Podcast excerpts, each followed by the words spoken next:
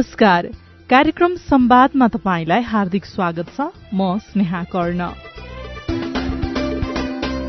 कार्यक्रम संवाद सामुदायिक रेडियो प्रसारक संघ अकोराबद्वारा संचालित सामुदायिक सूचना नेटवर्क सीआईएन मार्फत देशभरि प्रसारणमा रहेका करिब तीन सय भन्दा बढ़ी सामुदायिक रेडियोबाट सुन्न सकिन्छ। कार्यक्रम संवाद डब्लूडब्लूडब्लू डट सीआईएन खबर डट कममा इन्टरनेट मार्फत चाहेको बेला विश्वभरि सुन्न सकिन्छ भने मोबाइल एप सीआईएन डाउनलोड गरेर पनि सुन्न सकिन्छ। यो कार्यक्रम समाजमा हुने गरेका विभिन्न हानिकारक परम्परागत अभ्यासहरूको अन्त्य राजनीतिक अवस्था कोरोना महामारी लगायतका विषयमा केन्द्रित रहनेछ। आजको कार्यक्रममा हामी छाउपडी प्रथा र बाल विवाहबारे केन्द्रित भएर कुराकानी गर्नेछौं। कार्यक्रमको शुरूमा विशेष गरी छाउपडी प्रथाले पारेको प्रभाव र महिलामा आएको परिवर्तन बारेको केही आवाजहरू सुन्नेछौ। महिनावारी भएको बेला वा सुत्केरीपछि महिलाहरूलाई घर बाहिर छुट्टै राख्ने चलन अहिले पछिल्लो समय कम हुँदै गएको छ। समाजमा यस्ता गलत परम्पराको अन्त्य गर्नुपर्ने स्थानीय सरकार र सरोकारवालाको पहलपछि महिलामा आएको परिवर्तनबारे सुदूरपश्चिमका विभिन्न जिल्लाका महिलाहरूको अनुभव र विचार सुनौ है त। मेरो नाम सावित्रा चित्रकार जयपृथ्वी नम्बर दस चैनपुर घर। योभन्दा अगाडि महिनावारी भएको बेलामा छाउछुतहरू धेरै मान्थे। अहिले तर त्यति केही पनि मान्दैनन्। दही खान्छन् दुध खान्छन् अनि छुयाछुत पनि केही मान्दैनन्। पहिलाको भन्दा धेरै धेरै परिवर्तन भएको छ अझ पनि हुँदै गएको छ। नमस्कार मेरो नाम निता उपाध्याय घर जय पृथ्वी नगरपालिका दस चैनपुर बजाङ पहिला कस्तो थियो भनेपछि छाउछुत धेरै मान्ने के? गाउँघरतिर पनि धेरै मान्ने यहाँ गाउँठाउँमा पनि धेरै मान्ने। यस्तो थियो छाउपडीहरूले दही दुध खाएपछि गाई भैँसी सुक्ने भन्ने अनि देवी देउता रिसाउँछन् भन्ने अरू मानिसको शरीरमा छुए पनि देउता आउँछ भन्ने यताउति थियो। आजकल पहिलाको भन्दा आजकल त धेरै परिवर्तन छ। कसरी छ भनेपछि हामी त पहिलाको मान्छेहरू अब छाउ भएपछि गोठमा सुत्थे गोठमा त सर्प किरा हुन्छन् अनेस्टिक टोक्छन् यताउति तर हामी आजकल पहिलाको भन्दा धेरै परिवर्तन छ। किन भनेपछि हामी आजकल गाई भैँसीको दही दुध पनि खान्छौँ अनि गोठमा पनि सुत्दैनौँ। हामीले पकाएको घरको मान्छेहरूले खान्छन् अनि छाउछुत पनि मान्दैनन्। हामी दही दुध खाइराखेका हुन्छौँ। आजकल हामीलाई दिन्छन् हामी खान्छौँ। हामीले खाएपछि त त्यो गाई भैँसी त किन सुक्छन् होला र सुक्दैनन्? खालि मान्छेको एउटा सोचाइ मात्र हो। जमाना थापा जनपा दस र दिनमी खोला रह्यौँ घोडाका भिटाउँदी रह्यौँ भित्र रहनु पाउन खान पाउन खालतिर नआऊ धारातिर नलाग भन्ने बया ढुङ्गा हालेर ढुङ्गामी टेकिकन भित्र हिउँ हामी हाम्रा दिन अहिलेका दिनमी अब छाउ नमान्या भित्तै पसाल्ने दही दुध दिने सुलाइथी आऊ भन्ने अब त्यस्तो त्यस्तो आयो। ल त्यस्तै हो। अब भाउ अर्कै चलन आयो नयाँ नयाँ अब क्या फेरियो?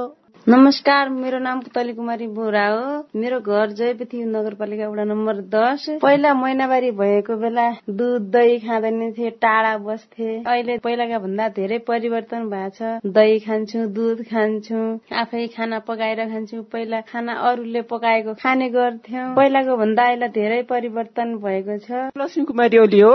मेरो घर जनपा दस चैनपुरमा हो। पहिला र अहिलेमा धेरै भिन्नता आइसकेको छ। पहिले भन्दाखेरि घरमा नजाने छाउगोठमा बस्ने धारा नछुने गाई गोरुलाई पनि नछुने अनि खाना पनि कतिपयले आफैले पकाएर खाएको अवस्था देखिएको थियो भने अहिले चाहिँ जो सामान्य किसिमले लिइसकेको छ दैनिक सरसफाई गर्ने र दैनिक नुहाइ धुवाई गर्ने हो भने चाहिँ यदि सरसफाई गरेन भनेपछि यसलाई ठुलो रोगको रूपमा पनि लिन सकिन्छ। पहिला चाहिँ खाँदैनथे होइन देवता रिसाउने गाई बिग्रिने भन्ने चलन थियो तर अहिले चाहिँ त्यो खाइरहेको देखिरहेछौँ। नमस्ते म गीता महरा घर चाहिँ तिल्केनी सरसफाइमा त ध्यान दिइन्छ धेरै। पढे लेखेको भएपछि सरसफाइमा ध्यान दिनु पर्यो नत्र धेरै रोगहरू लाग्ने सम्भावना हुन्छन्। आरामको अब आवश्यक पनि एकदमै पर्छ। तपाईँ चाहिँ आराम गर्न कतिको पाउनुहुन्छ? आराम गर्ने त समय हुन्छ। चार दिनसम्म लाग्नुपर्ने अनि त्यस्तो केही हुँदैन घरमा। रेस्ट त गरिन्छ धेरै। रीतिरिवाजले गर्दा पनि बस्न पाइन्छ चार दिनसम्म। पाँच दिन होइन छ दिनबाट फेरि त्यही घरको काम गर्नुपर्छ। सरसफाइमा ध्यान दिने आफ्नो नत्र धेरै रोगहरू लाग्ने हुन्छन्। लासरम भन्ने त्यसमा के छ र सबै हुन्छन्? अब लास रम मानेर आफ्नो सरसफाइ गर्न त छोड्नु भएन नि। मेरो नाम निरा विष्ट बढीमालिका नौ चौराटा बाजुरा। महिनाहरू भएका बेला चाहिँ अब दिनदिनै नुहाउने गर्छौँ अनि समयमा अनि दिनको दुई तिन पटक चाहिँ प्याट फेर्छौँ हामीहरू होइन? अब घरभन्दा बाहिर बस्ने गरेका छैन हामीले घरभित्रै नै बस्ने गरेका छौँ। अब बिहानै नुहायो भने भने कहिले काहीँ चाहिँ बेलुका पनि आफूले अब सरसफाइ गर्न नभए भने प्याडहरू फेर्ने गरेका छौँ। फ्याँक्ने प्याड प्रयोग गर्ने गरेका छैनौँ। हामीले जुन अब घरमा भएको हाम्रो चाहिँ नरम कपडाको चाहिँ प्याड प्रयोग गर्ने गरेका छौँ र नरम कपडाको प्याड चाहिँ प्रयोग गरेर हामीले समय समयमा धोएर चाहिँ साबुन पानीले धोएर उसलाई सुकाउने गरेका छौँ। फेरि अनि अर्को नरम कपडा प्रयोग गर्ने गरेका छौँ। दिनदिनै नुहाउने गरेको छ र अब आफूले गरेका बाहिर जाने समयमा कपडाको प्याड चाहिँ बोकेर नै जान्छौँ होइन? अनि अब त्यसै नै गरेका प्याड फेर्ने बेला अब साबुन पानीले चाहिँ धोएर अनि त्यसपछि हात पनि साबुन पानीले नै धोएर चाहिँ सफा गर्ने गरेको छु। मेरो नाम कविता थापा हो। मेरो घर चाहिँ बाजुरा हो। मिन्स भएको बेला चाहिँ हाम्रो गाउँघरमा त धेरै समस्या छ तर मेरो सन्दर्भमा चाहिँ म सरसफाइमा पनि ध्यान दिन्छु। म बजारको सेनिटरी प्याडहरू किनेर युज गर्छु। अब अनि राम्रो खाने पोसिलो खाने कुराहरू खाने आफ्नै कोठामा सुत्ने हाम्रो घरमा त्यस्तो छाउपडी प्रथा सम्बन्धी त्यस्तो कुनै हिंसा जस्तो भयो जस्तो मलाई लाग्दैन। मेरो घरमा चाहिँ त्यस्तो छ। अनि म चाहिँ अब सरसफाइमा चाहिँ अब विशेष ध्यान दिन्छु। त्यति बेला चाहिँ अझै अरू बेलाको भन्दा बढी ध्यान दिने दिनमा दुई दुईचोटि अब आवश्यकता अनुसार कहिले तिनचोटि चारचोटि पनि प्याड फेर्ने कन्डिसन पनि आउन सक्छ। नमस्कार म सावित्री श्रेष्ठ अनि घर मेरो बाजुरा। म छाउ भएको बेला बजारको प्याडहरू युज गर्ने अनि अब दिनमा अब दुई तिन पटक पनि प्याडहरू चेन्ज गर्छौँ। अनि बजारको प्याड यदि नभएको बेला हामी घरमै आफ्नो सफा कपडा सुतीको कपडा सफा धोइ धाइ गरेर पनि प्याड युज गर्छौँ। त्यसरी गर्छु। बाहिर हिँडडुल गर्न पनि गाह्रो हुन्छ। प्याड नराखेर हिँड्दा अनि बस्दाखेरि पनि गाह्रो हुन्छ। अनि कतै पछाडि देखियो कि निस्कियो कि ब्लोड भन्ने खालको हुन्छ। अनि त्यही भएर प्याडको युज गर्नुपर्छ।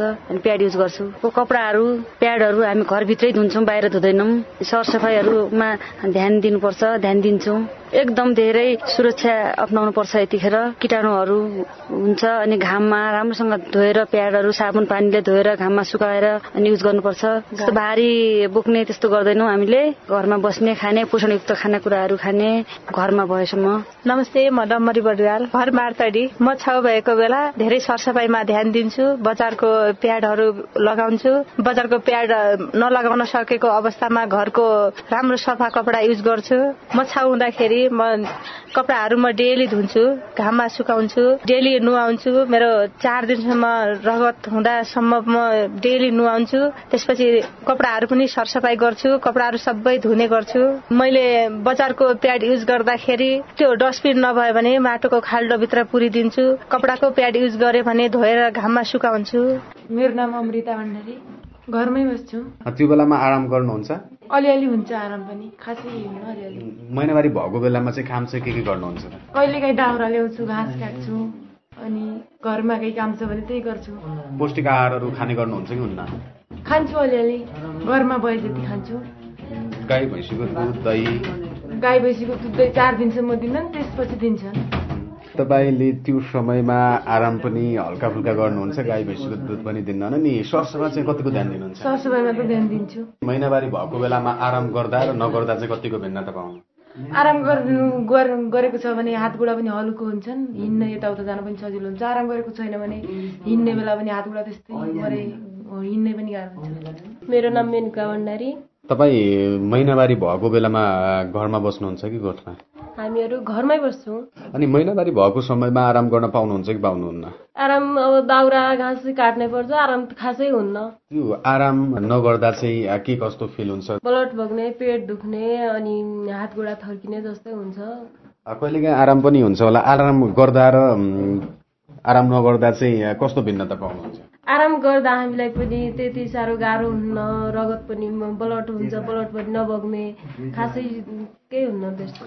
यो समयमा तपाईँले पोषणमा पौष्टिक आहारमा चाहिँ ध्यान दिनुहुन्छ कि हुन्न? खान्छु दही दुध चार दिनसम्म नखाने त्यहाँपछि खाने गरेका छु त्यहाँ अगाडि दिँदैनन् हाम्रो घरमा। अनि यो समयमा सरसफाइमा ध्यान दिनुहुन्छ कि नै? सरसफाइमा ध्यान दिन्छु।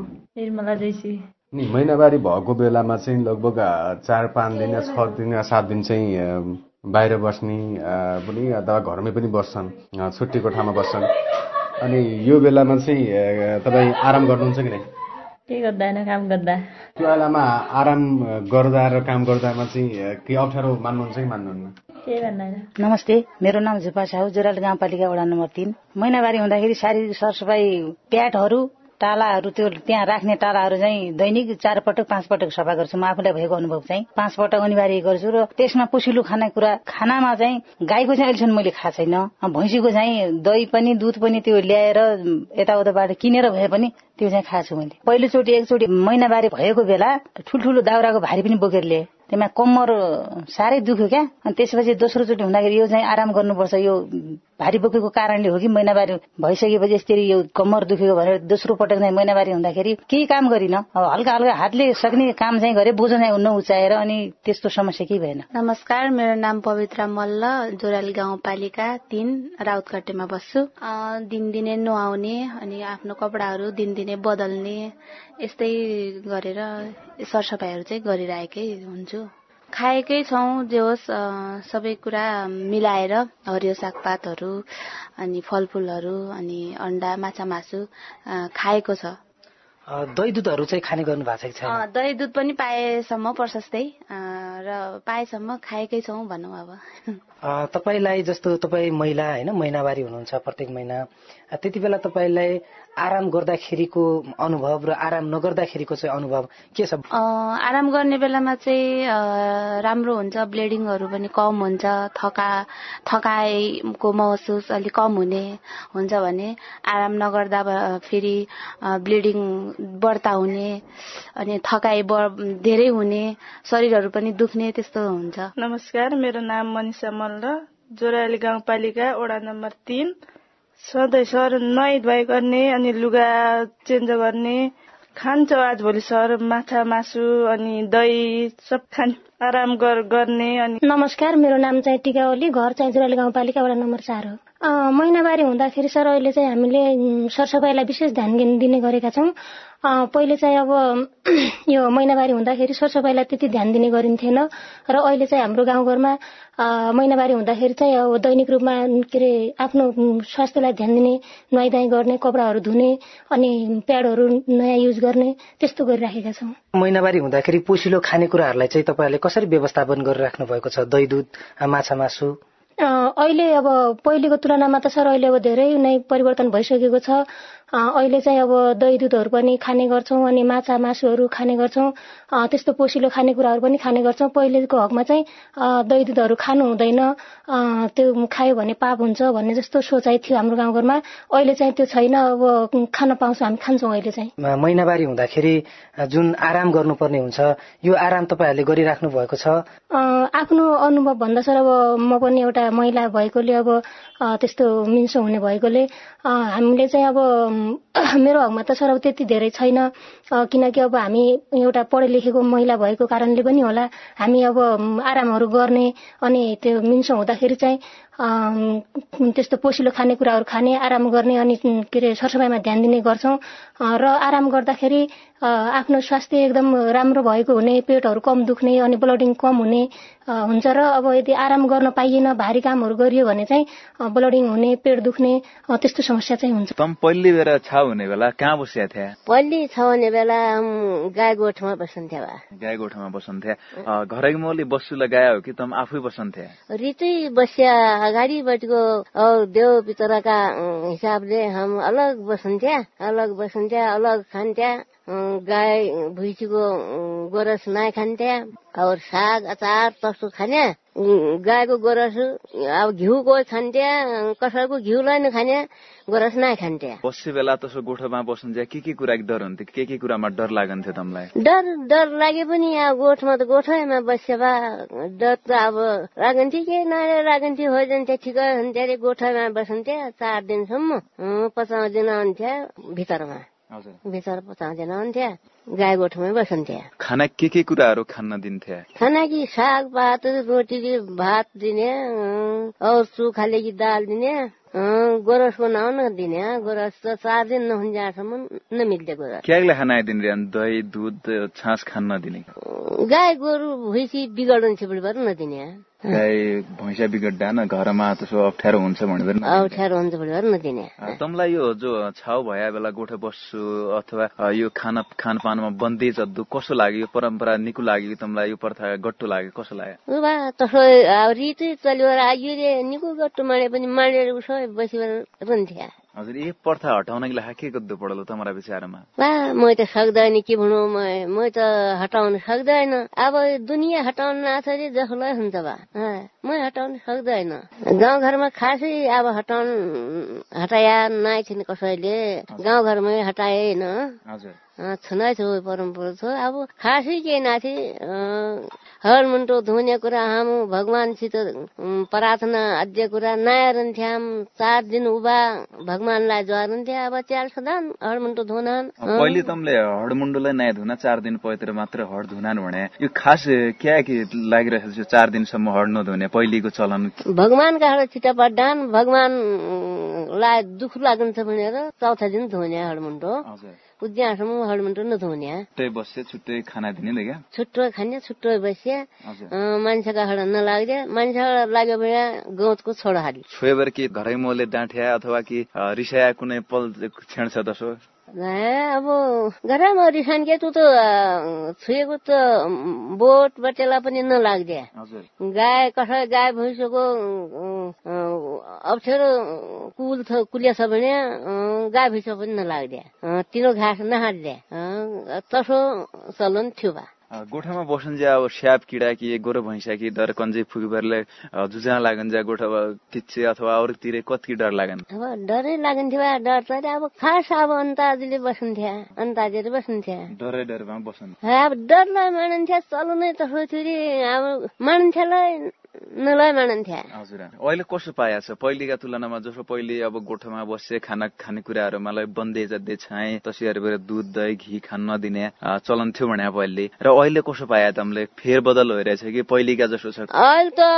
तसो कसो छ भने गाईको गोरस सरस त कोही दिन अब गाउँको जाने मैले मेरो बुहारी नाइ खानु भन्छ। चार दिन हुन्छ आसम्म गाईको गोरस खाना त असाइज छैन मुली चौथा दिन हडमुन्टो धोगर पुगे खान्छे छया दिन पानी लाग्छ मेरो त अब गाउँले त जान्ने अब मेडम छन् त मेडम त हडमुन्टो धुन्छन् बिचारिन। तिन दिन हडमुन्टो धोगर जान्छन् स्कुलमा। के रूपमा पहिलेका भन्दा भौतिक परिवर्तन भएर जस्तो लाग्यो तपाईँलाई? अब फेरि पहिलेको ठिकै छ अरे। मेरो त अब गाई गोठमा भन्नाले त गाई गोठमा निम्ति अलगै बैठेको रहन्थे गाई गोठमा त अहिले त डरै मानिन्थेन डरै मानिन्थेन अलग अलग बनाएर राख्दा अब ठिकै नामै ठिक छ। अहिले म अब गाईका किलाइ नै रहन्थ्यो भैँसिया हुन्थ्यो गोरु भैँसिया हुन्थ्यो पलतिर बाख्रा मार्ने हुन्थ्यो बल्लमा एकतिर छेउतिर बस्नु पढन्थ्यो क्या योतिर बस्नु पढन्थ्यो अब डरै मानिन्थ्यो। अहिले म अब डर मानेलाई कर लाग्यो अहिलेको लागि चलन अब फेरि ठिकै छ बा ठिकै छ अरे अब यो जो धामी पन्ना भन्ने कुरा देव भित्रको त मान्छेले थोडा पजो दुपड्यो अरे। अब कहीको मन कसो छ? भन्ने कुरा त गलत मान्नु अरे। जस तमरा पालामा हुन्छ अहिले भौतिक परिवर्तन पाए खानपानदेखि लिएर लिएर बसाएको लेखालाई अब सुरक्षित एकतिर गोठामा नबसेर एक बनायो भने तस्या बसी गरिरहनु तस्या बसिया रहेछ अब कोठा अलग बस्छन्। अब गुङ्गले मेरो बुहारी अलगै बस्न्थे जेस अलगै बस्छ अलगै बस्छ हाम्रो समाजमा छाउपडी बाल विवाह दाइजो प्रथा छुवाछुत जस्ता गलत अभ्यास र परम्पराले अझै जडो गाडेको छ। जुन रूपमा यी प्रथाहरूको अन्त्य हुनुपर्ने न्यूनीकरण हुनुपर्ने र निर्मूल हुनुपर्ने थियो त्यो अझै हुन सकेको छैन। कारण एक मात्रै हो जनचेतनाको कमी। अबको क्रममा हामी राष्ट्रिय मानवाधिकार आयोगका सचिव मुरारी खरेलको कुरा सुन्नेछौ। सर्वप्रथम त अनुसन्धान गरेर एउटा चाहिँ तस्विर ल्याइदिनु भयो त्यसको लागि वर्ल्ड भिजनलाई धन्यवाद छ। यद्यपि त्यो अनुसन्धानमा धेरै कुराहरू अनुत्तरित नै रहेका छन्। अब त्यो इन्टेन्डेड स्याम्पल हो कि डिराइभ स्याम्पल हो भन्ने कुरा पनि अब अहिले छलफलको विषय रह्यो होला। यद्यपि अहिले पनि हाम्रो समाजमा बाल विवाह र छिटो विवाहका समस्याहरू छन् भन्ने कुराहरू चाहिँ राखियो।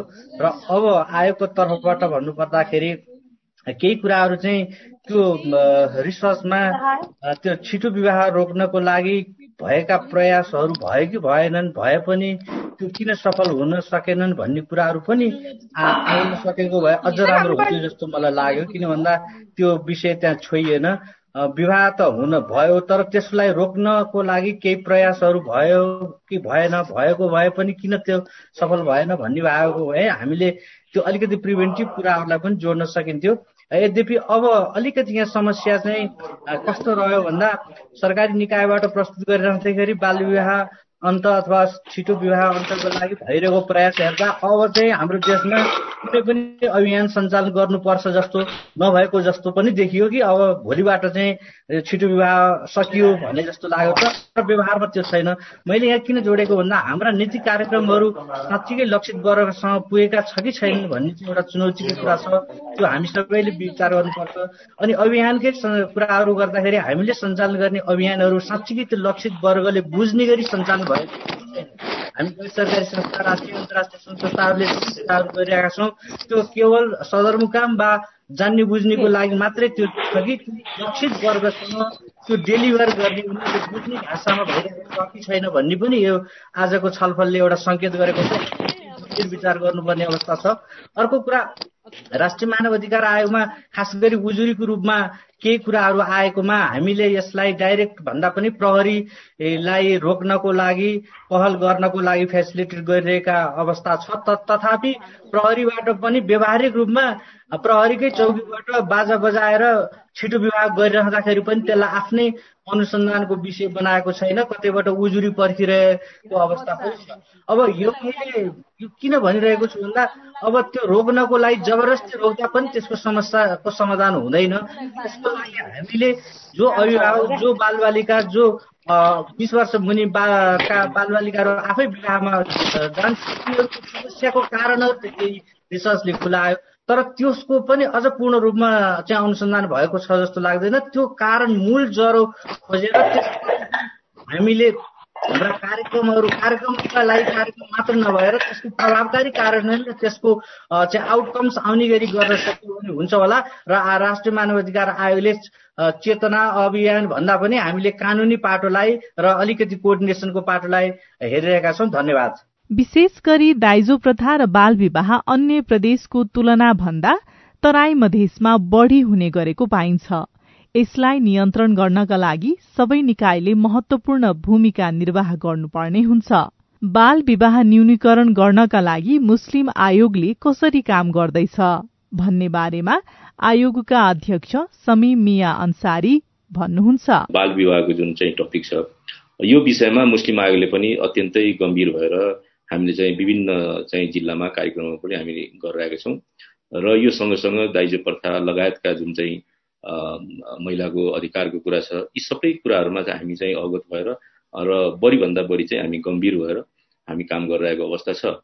र हाम्रो चाहना पनि जुन यो अहिले बाल विवाहको जुन अत्यन्तै दुःखद समस्या छ जुन चाहिँ त्यो समस्यालाई समाधान गर्नको लागि अवश्य पनि राज्यले यो संवैधानिक आयोगहरूको जुन एउटा चाहिँ परिकल्पना गरेर ताकि त्यो ती समुदायहरूका हकितको लागि त्यसको अधिकारको लागि त्यसको संरक्षणको लागि यी सबै काम गर्ने भनेर नै विभिन्न चाहिँ समुदायका आयोगहरू चाहिँ दुई हजार बहत्तर सालको संविधानले दिएर त्यसै अनुरूप हाम्रो चाहिँ नियुक्ति भएको अवस्था छ र हामी पनि त्यहीलाई नै त्यो जुन मेजर कामलाई नै मध्यनजर गरी हामीले चाहिँ विभिन्न चाहिँ जहाँ समस्या छ जहाँ चाहिँ चेतना कमी छ जहाँ चाहिँ त्यो अप्ठ्यारो छ ती चाहिँ फिल्डहरूमा हामीले काम गरिरहेको अवस्था छ भने मुस्लिम आयोगको काम कर्तव्य अधिकारमा तपाईँले चाहिँ तपाईँलाई अवगतै छ मुस्लिम समुदायको उत्थान विकास सशक्तिकरणसँगै यसमा जति पनि शिक्षामा जुन कमी कमजोरी छ यी लगायत विषयहरूमा चाहिँ हामीले चाहिँ बढीभन्दा बढी चाहिँ हामी त्यसको चाहिँ अध्ययन गरेर र अवेरनेस कार्यक्रम गरेर बढीभन्दा बढी हामी काम चाहिँ ताकि सरकारले चाहिँ भोलिको दिनमा यी जुन समुदायहरू छन् मुस्लिम मधेसी दलित लगायत महिला यी समुदायहरूको उत्थान र विकास होस् भन्ने उद्देश्यले नै हामी आफ्नो काम पनि अगाडि बढाइरहेको अवस्था छ। र जुन आजको जुन यो तपाईँको टपिक अत्यन्तै महत्त्वपूर्ण टपिक मैले यस कारण पनि किन भन्यो भने बाल विवाह एउटा अत्यन्तै यो चाहिँ गम्भीर चाहिँ यसले सिङ्गो चाहिँ एउटा बालिक बालिकालाई मात्रै होइन कि त्यसको चाहिँ आमा बुवादेखि लिएर आउने त्यसको चाहिँ सन्तानदेखि लिएर यी सबैलाई असर पर्ने कुरा चाहिँ हो। त्यस कारणले अहिलेको अवस्थामा हामीले चाहिँ अब एउटा चाहिँ कानुन पनि अलिकति अझै मेरो विचारमा थप अझै पढाइ हुनुपर्छ।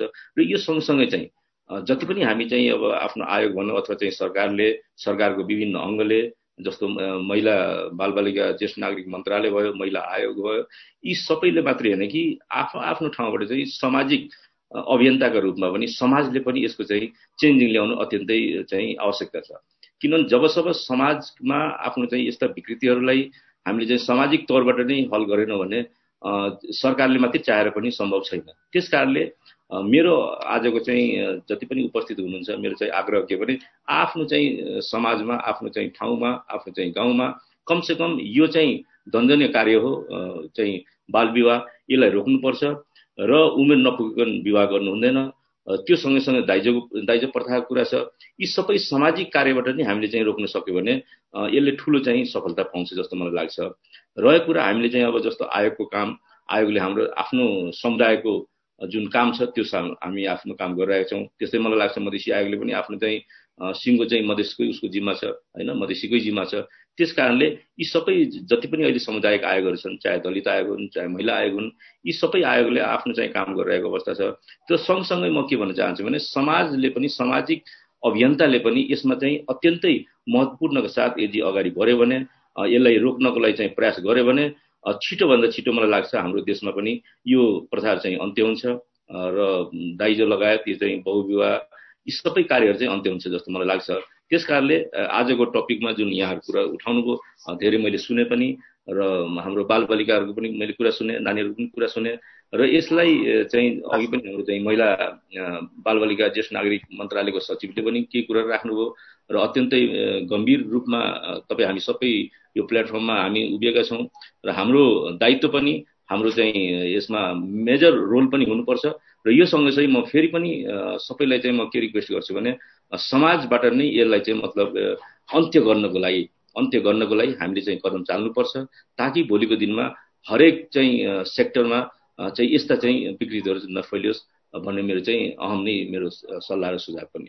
उहाँको यो कुरासँगै आजको लागि कार्यक्रम सम्वादको निर्धारित समय सकिनै लागेको छ। आजको विषयवस्तु तपाईँलाई कस्तो लाग्यो? बाल विवाह लगायत हानिकारक परम्परागत अभ्यासहरूको अन्त्यका लागि तपाईँको केही सुझाव वा अनुभव छन् भने हाम्रो टेलिफोन नम्बर शून्य एक बान्न साठी छ चार छमा फोन गरेर दिइएको निर्देशन अनुसार आफ्नो कुरा रेकर्ड गर्न सक्नुहुनेछ। साथै तपाईँले हामीलाई हाम्रो Facebook page community information network सीआईएनमा गएर पनि आफ्ना कुरा लेख्न सक्नुहुनेछ। हामी तपाईँको प्रतिक्रिया पर्खिरहनेछौ। सामुदायिक रेडियो प्रसारक संघद्वारा संचालित सीआईएनले तयार पारेको कार्यक्रम संवादबाट हामी सबै विदा हुन्छौ। नमस्कार।